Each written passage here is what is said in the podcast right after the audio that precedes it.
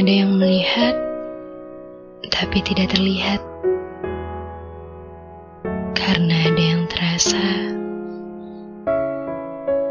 tapi ia tidak merasakan. Karena ada yang mendengarkan,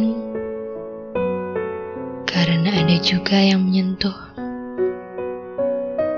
tapi tidak merasakan itu. Hidup terlalu manis untuk dibanding-bandingkan.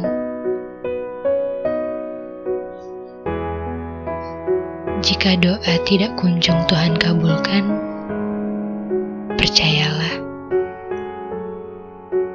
itu semua sedang menuju pada waktu terbaik. Bukan Tuhan tidak mengabulkan, namun Tuhan tahu kapan waktu terbaik untuk mengabulkan semua doa tulus kita. Cobalah untuk berhenti meminta apa-apa saja yang kamu mau, dan mulailah meminta apa-apa saja yang kamu butuhkan. Sebab Tuhan selalu memberikan yang kita butuhkan lebih dari doa-doa baik dan tulus yang kita minta.